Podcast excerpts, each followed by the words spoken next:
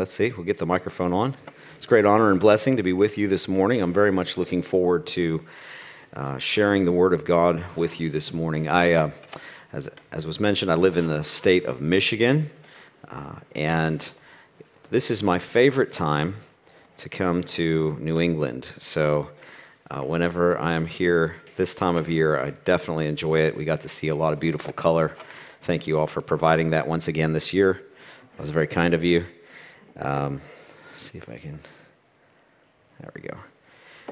Uh, my message this morning is based on a question that Jesus asked his disciples in Matthew chapter 16.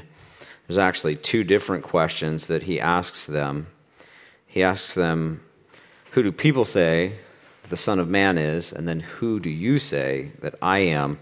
If you have your Bibles with you, let's turn to Matthew chapter 16 and we will begin reading in verse 13. It says, Now when Jesus came into the district of Caesarea Philippi, he asked his disciples, Who do people say that the Son of Man is? And they said, Some say John the Baptist, others say Elijah, and others Jeremiah or one of the prophets. He said to them, But who do you say that I am? Simon Peter replied, You are the Christ, the Son of the living God. And Jesus answered him, Blessed are you, Simon Bar Jonah, that means Simon, son of Jonah, for flesh and blood has not revealed this to you, but my Father who is in heaven.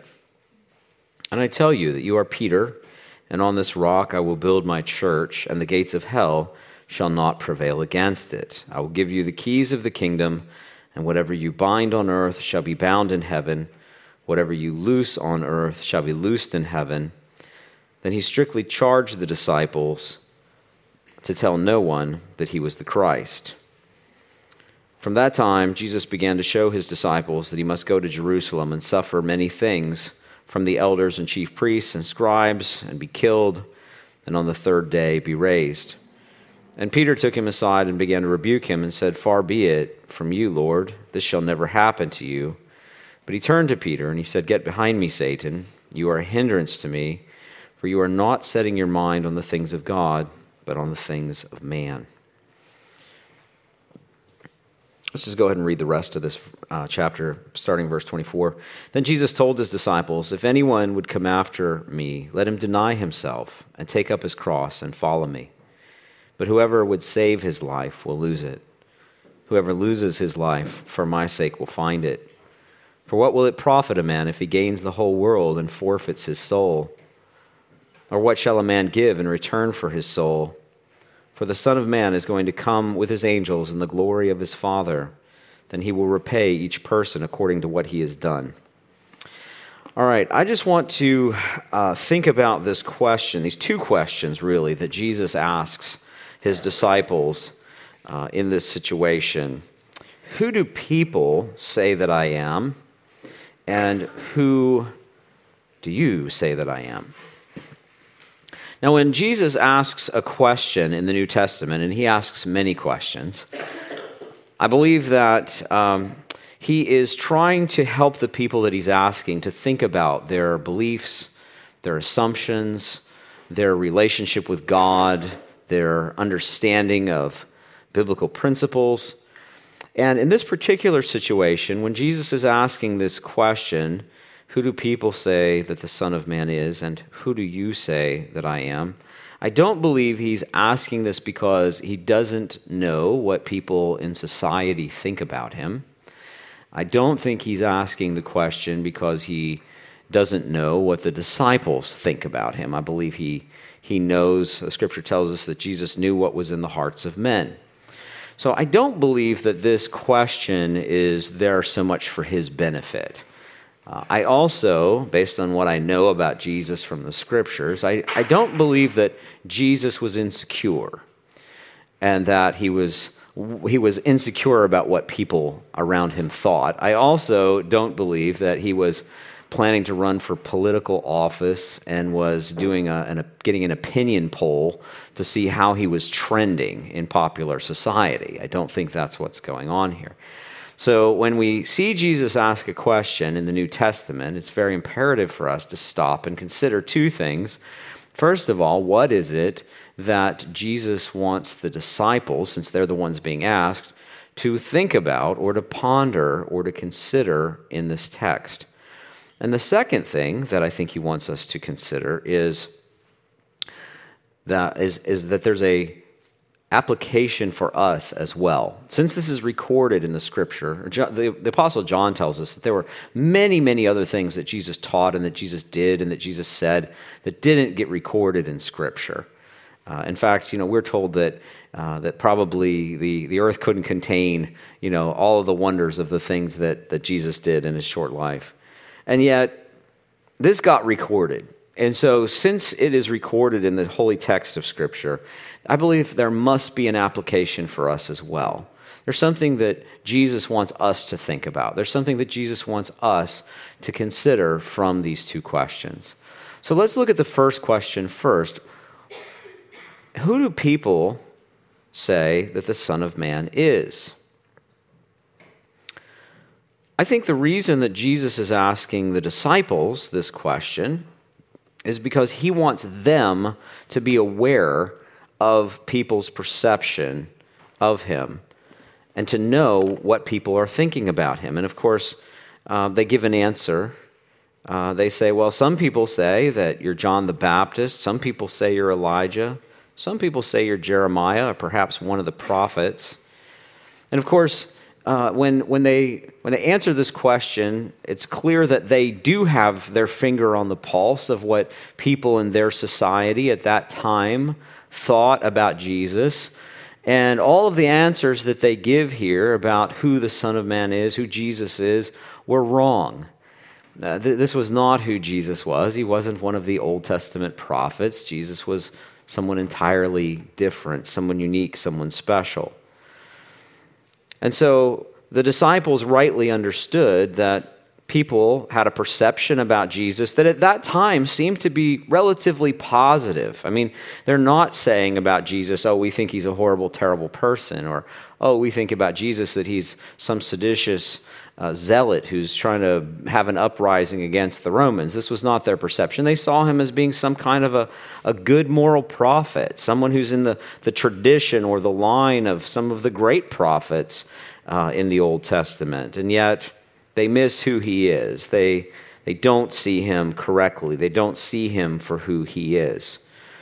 It was important, Jesus felt, for the disciples to have an understanding of the perception that those around them, that those that they worked with, that those that they were interfacing with, um, thought and what they believed about Jesus. I also believe that this question has relevance for us today as well. What do people think about Jesus today in our time? And what, what have people been thinking about Jesus? Well, I want to read to you some famous quotes about what people have said about who Jesus is. And the first one that I want us to look at is the famous atheist Richard Dawkins. Let's see what Richard Dawkins said about Jesus. He said, Jesus was a great moral teacher. Somebody as intelligent as Jesus would have been an atheist if he had known what we know today. The late atheist author Christopher Hitchens went so far as to, not, to deny Jesus' actual existence. He said, Jesus of Nazareth is not a figure in history. There's no firm evidence that he ever existed. The famous atheist Bertrand Russell wrote this about him. He said, I now want to say a few words on the topic, which I often think is not quite sufficiently dealt with by rationalists and that is the question whether Christ was the best and wisest of men. It is generally taken for granted that we should all agree that he was so. I do not myself. I think there are a good many points upon which I agree with Christ a great deal more than the professing Christians do.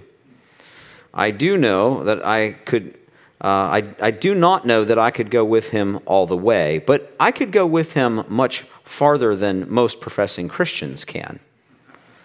It's an interesting take on Jesus, isn't it?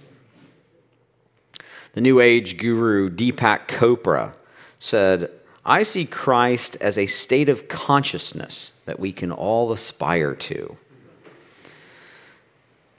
Bart Ehrman uh, is a man who was formerly an evangelical Christian. He was a graduate from Moody Bible Institute. Uh, he went to Princeton. He studied New Testament scholarship under uh, Professor Metzger at Princeton. And then he deconstructed and became an agnostic.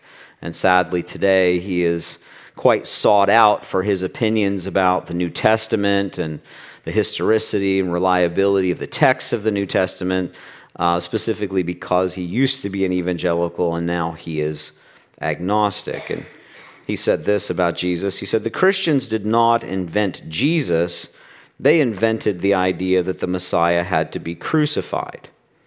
Whether we like it or not, Jesus certainly existed. What's interesting about saying that the Christians invented the idea that, G- that the Messiah had to be crucified, I'm pretty sure that that's in Isaiah 53. I'm pretty sure that was not something written by the, uh, by the, the New Testament Christians. Atheist author Sam Harris had this cynical view of Jesus. Jesus Christ, a carpenter by trade, was born of a virgin, ritually murdered as a scapegoat for the collective sins of his species and then resurrected from death after an interval of three days. He promptly ascended bodily to, quote, heaven, where for two millennia he has eavesdropped upon and on occasion even answered the simultaneous prayers of billions of beleaguered human beings not contain, content to maintain this numinous arrangement indefinitely, this invisible carpenter will one day return to earth to judge humanity for its sexual indiscretions and skeptical doubts, at which time he will grant immortality to anyone who has the good fortune to be convinced on his mother's knee that this baffling litany of miracles is the most important series of truth claims ever revealed about the cosmos. Every other member of our species, past, present, and present, from Cleopatra to Einstein, no matter what his or her terrestrial accomplishments, will probably be consigned to a fiery hell for all eternity. End quote. You can see Sam Harris doesn't think very highly of Jesus. One renowned religious leader declared Jesus to simply be another human being. He said, I think of Jesus as a human being, a historical person, later understood as the Son of God. I relate to him as a natural Jesus, an extraordinary human being, one of the few who have become universal teachers. But what do people, contemporary, average, ordinary people in American society believe about Jesus? I think it's important for us to know. I believe this is one of the reasons that Jesus asked the question, Who do people say that the Son of Man is? I think Jesus wants us to know in our day and time what people around us think about Jesus, what they believe about him, how they perceive him. Do they see him as a, a good moral person? Do they see him as a historical figure? Do they, what, what are their impressions of him? The greatest researcher of all things related to the Christian church over the last 40 years is a man named Dr. George Barna. And he has uh, constantly put out new studies, new research with his finger on the pulse of what people in our society believe and what people, even in Christian churches, believe about Christianity, about the Bible, about who Jesus is. He just came out with a brand new study here in 2023. And he says this quote, 32% of American teens say they follow Jesus. So almost one third of teens say they follow Jesus. However, looking at older Gen Z uh, in the US, these are adults ages 18 to 22, we see just how sharply faith may decline in young adulthood. The committed Christian category shrinks to nearly half, 17%, while more than half of young adults 52% do not identify as Christian or know of Jesus. So what's, what we're seeing is that the younger, gen, the younger each generation is, the less likely they will be to say that they follow Jesus. That if you have uh, people in their, in their 30s, their mid 30s, um, they're twice as likely to say that they follow Jesus than those who are 18 years old. So there's a growing skepticism about all of Christian belief in the United States. In fact, the largest growing of uh, the largest growing um, association or affiliation uh, of religion in the United States is what they call nones, not N-U-Ns like Catholic nuns, but N-O-N-Es, nones. They say, I have no religion. This is the fastest growing segment of, I guess we would say, disbelief within the United States. The younger you are, the less likely you are to be affiliated with any kind of Christian belief. And I think this is important for us to know within the church that the older you are, the more likely you are to think positively of Christianity, the more likely you are to embrace some sort of Christian faith, and the younger you are, the, the less likely. I think we need to start asking questions about why this is. Why are so many young people uh, just saying, I don't want to be affiliated with any type of religious belief. I, I'm just sort of a skeptic. I don't think there's anything that's trustworthy. So, in one sense, why should we care what people think about Jesus? Well, I, think it's important for us to know what people think about Jesus because one of the commandments that we have been given within the scripture is that we're supposed to evangelize. We're supposed to share our faith with other people. And it's, it's very important for us to know what other people know, to know their, their background, to know their belief system. If, if you were to go back in the United States, say to the 1950s, and you were to start talking to people about Jesus, almost everyone in society would know what you were talking about. They would have some point of reference. They would maybe not be Bible believing Christians, but they would certainly have every indication. They would know entirely what you were referring to because they, there was a Christian ethos within our society. That's not the case anymore. And so many times I think we assume things falsely about our neighbors. We assume things falsely, particularly about young people and about what they know. We assume that they have some kind of a, a Christian background. For six years, I served as a chaplain in a juvenile center. So it's a, a youth prison, if you will. And I would go in on Sundays and we would share the gospel and there was another chaplain who would go in with me, a dear friend of mine. His name's Dave. And Dave was a, a good fundamental Baptist guy, and he was very evangelistic and wanted to see people get saved. And he had a real kind of shortcut method for just, you know, just cut right in there and get right to the point. And so I remember one time we got called in, and there was a young man who was in this uh, youth prison that we were particularly concerned about. Um, we had heard in the news that there was a young man who was only 15 years old who had called in a bomb threat to a public school and had threatened to blow up the school. Uh, the police were able to apprehend him and arrest him, thankfully, before anyone was hurt. But we went and had our regular chapel service, and as we were sharing, you know, with the young people in chapel, there was one young man who sat in the corner, and he was cold as ice. And I kind of had an idea that this is probably the young man that we were talking to. And so, or that, that we, were, we were suspecting was the uh, potential bomber. And so, as we were getting ready to close our class, uh, I just said, Is there anybody who would be willing to meet with us on Tuesday? We can come in for a visitation on Tuesday. Anybody would be willing to meet with us and just have a conversation? And he raised his hand. And so um, when we sat down with him, uh, his very first question to us was, I want to know why God hates gays. Very interesting way to start a conversation with a, a very angry young man.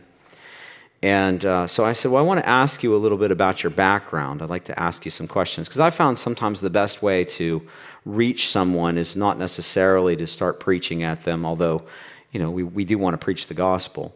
But sometimes it's good to ask questions to learn a little bit about them.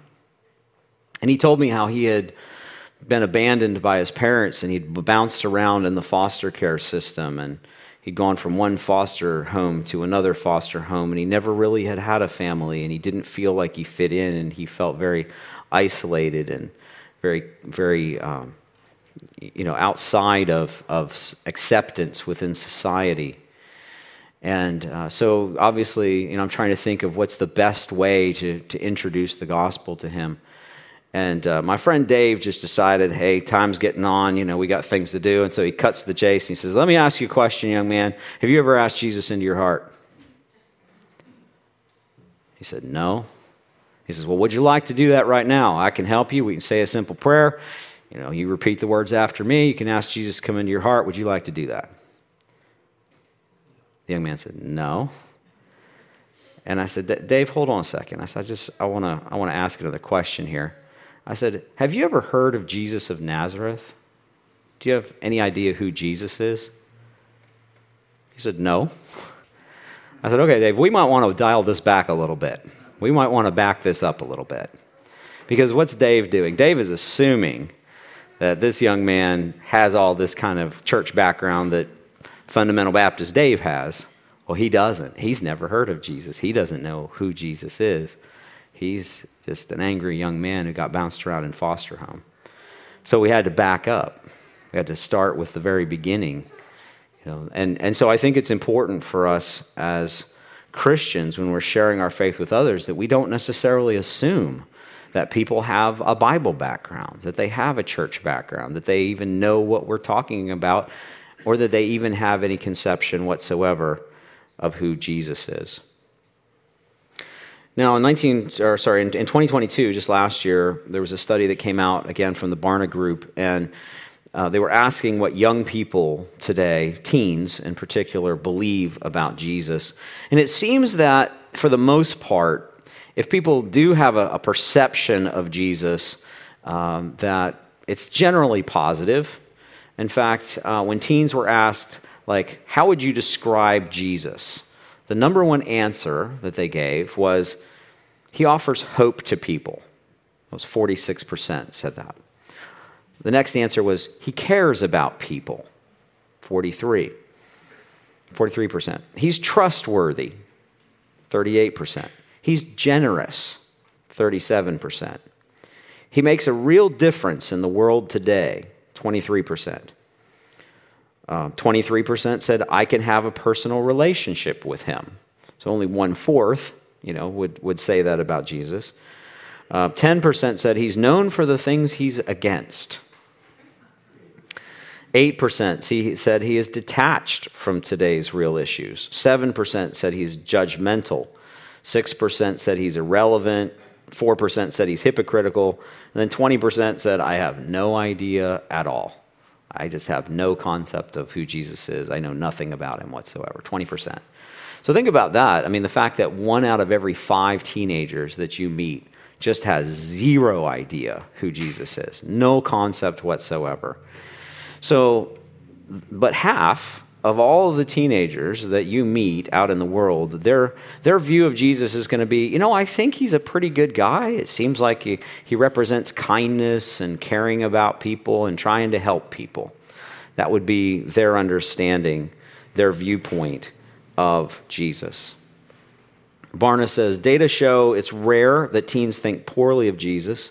Most teenagers around the world have a positive perception of him. About half of all teens across faith groups describe Jesus as loving and believe he offers hope and cares about people. The global impression of Jesus is that he's trustworthy, generous, wise, peaceful, and the glowing list goes on. But then he says, although 87% of teens believe Jesus was a real person who lived on earth, and 78% believe he was born to a virgin, nearly half believe that he committed sins during his life. And more than half, 51%, say that Jesus never rose from the dead. 51% say Jesus didn't rise from the dead. And the vast majority of these young people, 65%, say that there's no way to tell which religion is true. One survey of churched youth who identify, self identify as Christians reveal that only one out of four churched Christian youth would strongly and consistently affirm the belief that Jesus is God.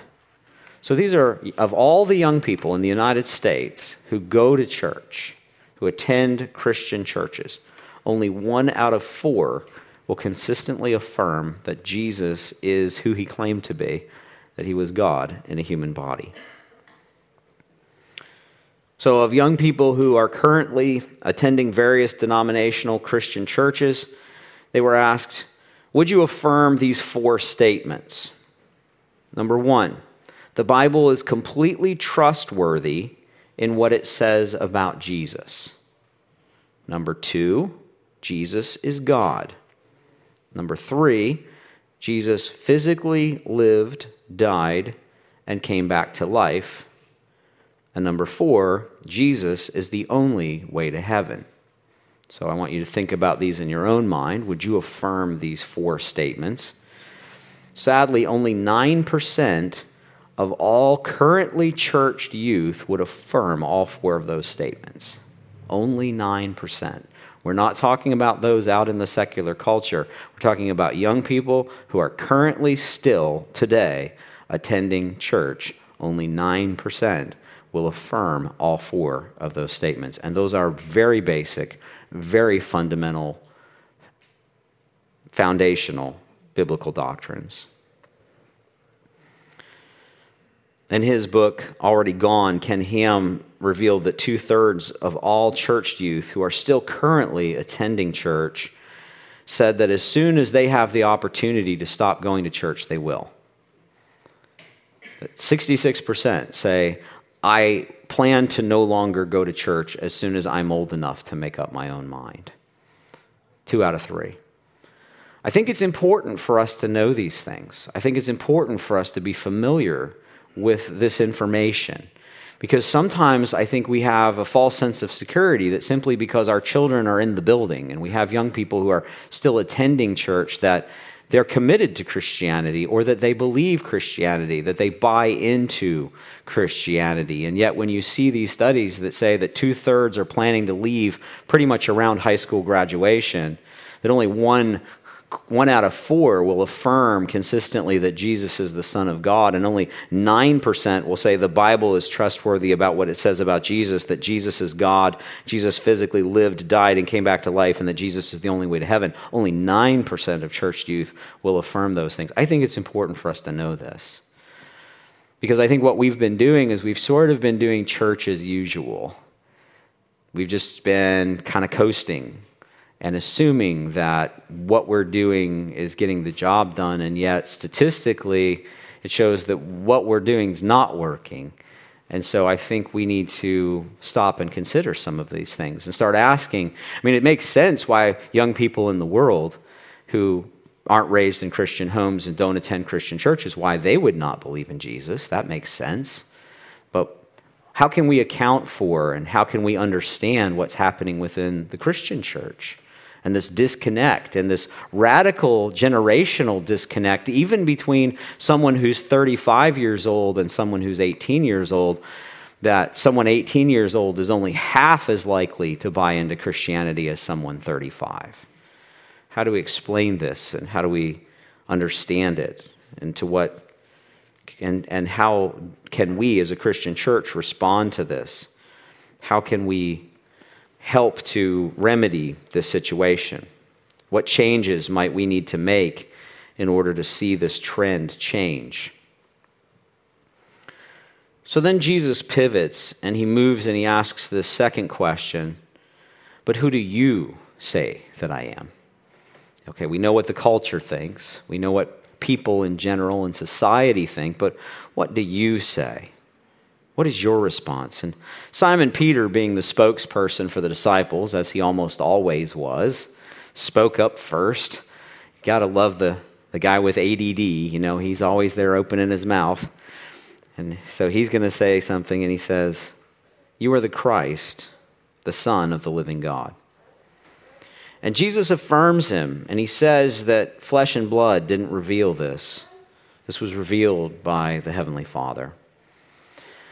What's interesting uh, is there's a parallel passage to this in Mark's gospel. Um, we actually have a couple of different variations on this. Um, in Luke 9, uh, we, we have a similar passage, and then uh, in Mark chapter 8, we have a similar passage. But in, in Mark's gospel, it's a little bit different because Mark was probably um, closest to the Apostle Peter.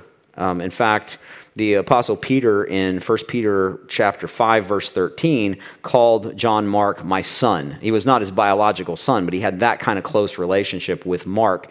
And if you remember when peter was let out of prison uh, by the angel and, and he went to the prayer meeting the prayer meeting that peter went to was at the home of john mark's mother. And so um, john mark was very close with the Apostle Peter, and, and most theologians, I believe, rightly believe that uh, Mark's gospel uh, drew very directly from testimony from Peter.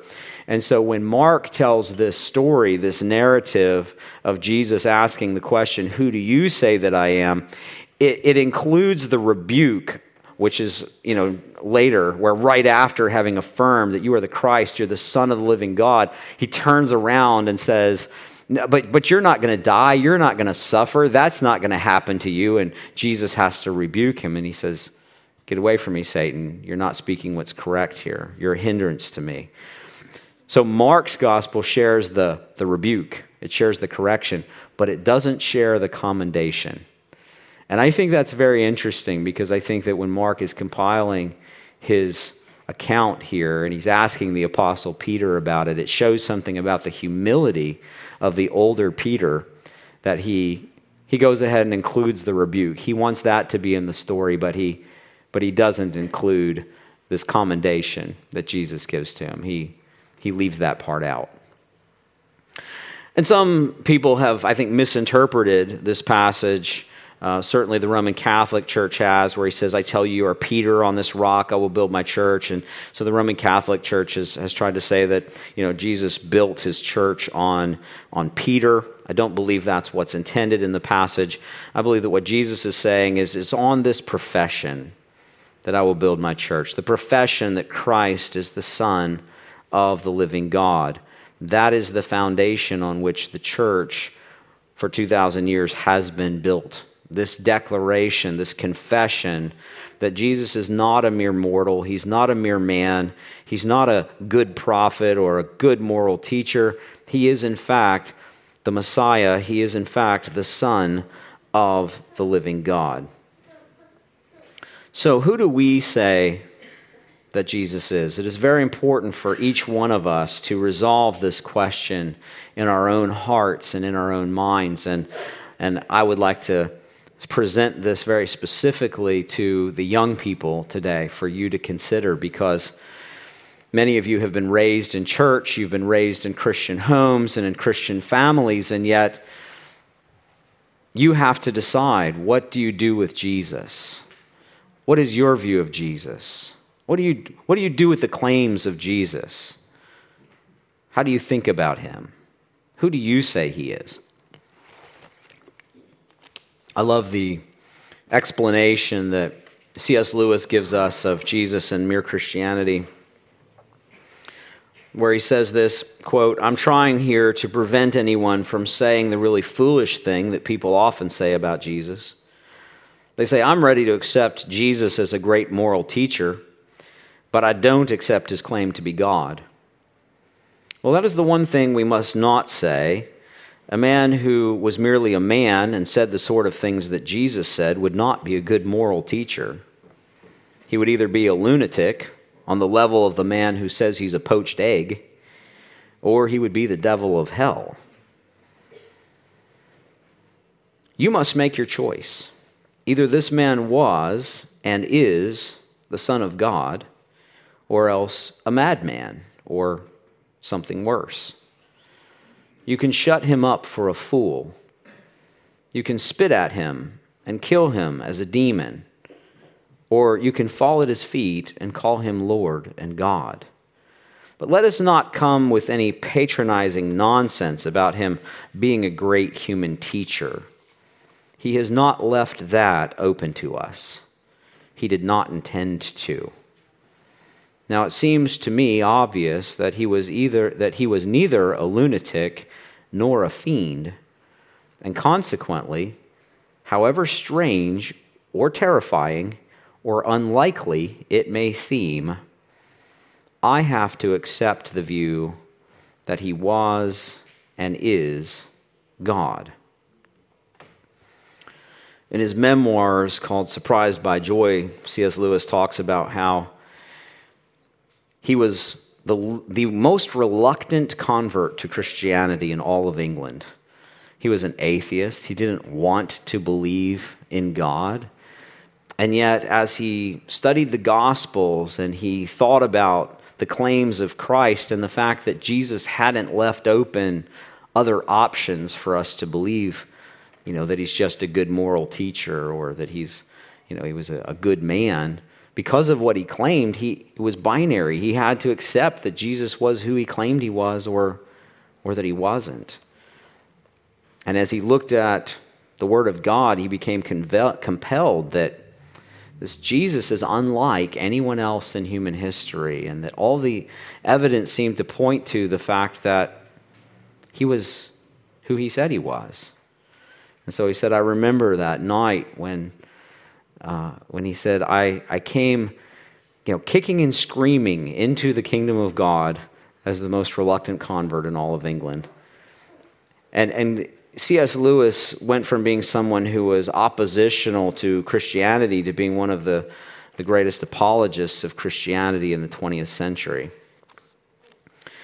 I, think it's important for us to realize that there is no one who is, is too far gone. There's no one who is beyond the reach of the grace of God. And there may be people that you know, people that you're in relationship with, employee, employers or employees or you know, coworkers or uh, neighbors, relatives, and you think to yourself, these people are unreachable. There's no possible way that they could become Christians. And yet, we don't know that. I think it's important for us when we have relationships with people that we are willing to ask the question what, what do you think about Jesus? What, what do you believe about Jesus? It's good for us to know what people think about Jesus. But more importantly than that, it's very important for us to be clear in our own mind who we believe Jesus is. Because it's very difficult to do evangelism effectively if you're not a Christian yourself, right? So the first thing that we have to settle is what have we done with the claims of Christ? Who do we believe that Jesus is? And then, with that settled and, and with an, a clear understanding of, of who Jesus is and the fact that we have made him our Savior, we have the opportunity then to be able to share Christ to the lost world around us.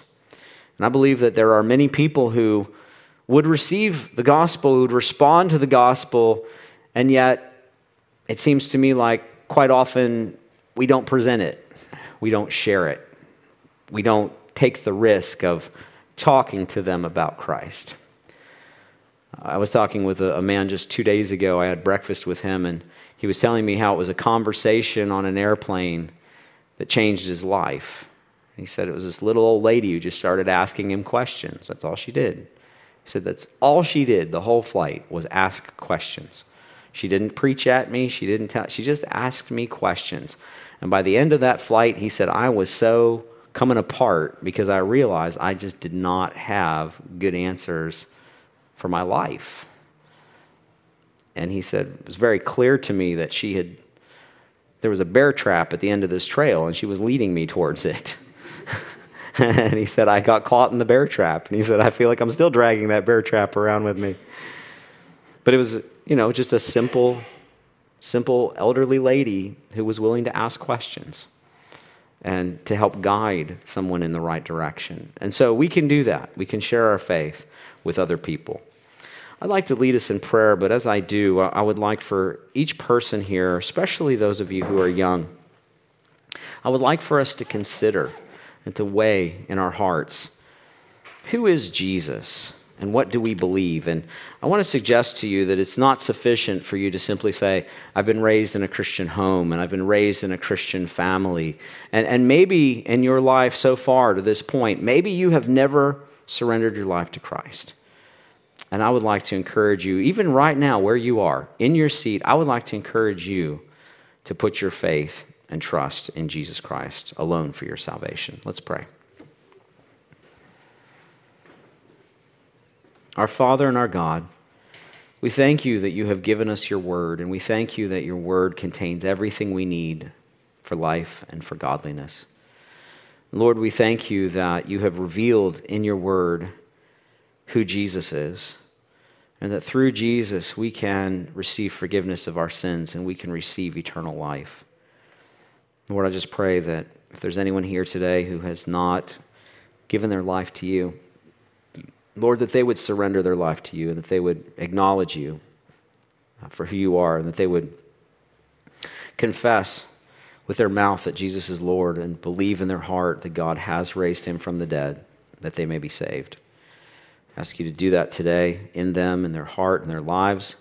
And for those of us who have done that, Lord, who know that you are our Savior and our Lord, we pray that you would teach us how to be better witnesses, how to be willing to confess you before men, and to be willing to share the light and the hope of the gospel with the world around us, that they may come to know you not just as a good person or a moral teacher, but as the risen Son of God who is coming again in all power to judge the living and the dead. So, Lord, we just commit this word that we've read this morning to your Holy Spirit, that you would do the work in us that you desire to do, and that it would bear much fruit. And we commit this to you in Jesus Christ's name. Amen.